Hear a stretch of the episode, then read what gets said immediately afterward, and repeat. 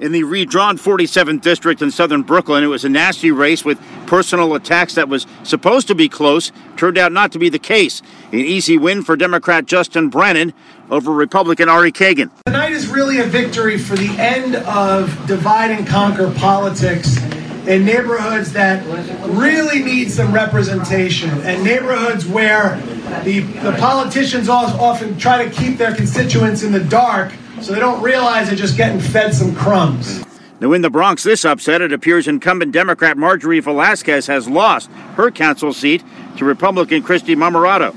Yusuf Salam, one of the exonerated Central Park Five, winning the council seat in Harlem. Now in New Jersey, Republicans having controlled the legislature in Trenton for nearly two decades. They thought maybe it was their year, but it was not to be. In fact, Democrats flipping at least three assembly seats, and a big night for the Dems. Glenn Schuck, ten ten WINS on ninety-two point three F M. We really need new phones. T-Mobile will cover the cost of four amazing new iPhone fifteens, and each line is only twenty-five dollars a month. New iPhone fifteens? It's better over here. Only at T-Mobile, get four iPhone fifteens on us and four lines for twenty-five dollars per line per month with eligible trade-in when you switch.